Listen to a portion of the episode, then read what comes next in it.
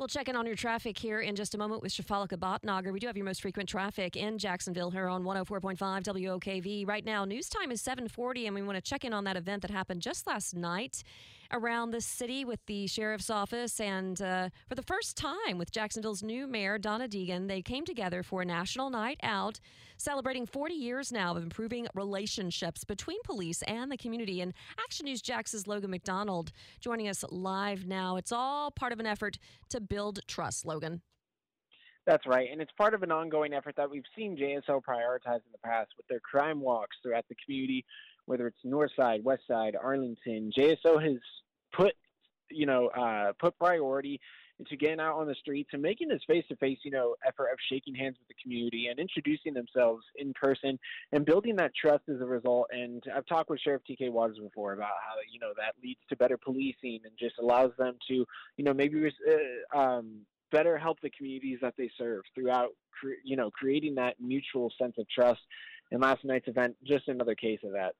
Yeah, it seems like the people that you spoke with last night with Action News Jax that they seemed very uh, happy with the event and being able to meet officers. And of course, those events uh, help you break bread with uh, different neighbors around the community, and it helps people get to know officers as people and that they are there for community policing and not to just be afraid of police when they see them. So that's the whole point. But we do know that we definitely need more officers in Jacksonville. So when you spoke with Deegan and Sheriff Waters, what's their plan? Yes, I mean, do know right now that based on the budget proposal from Mayor Donna Deegan, the plan is to add 80 new JSO officers to the streets.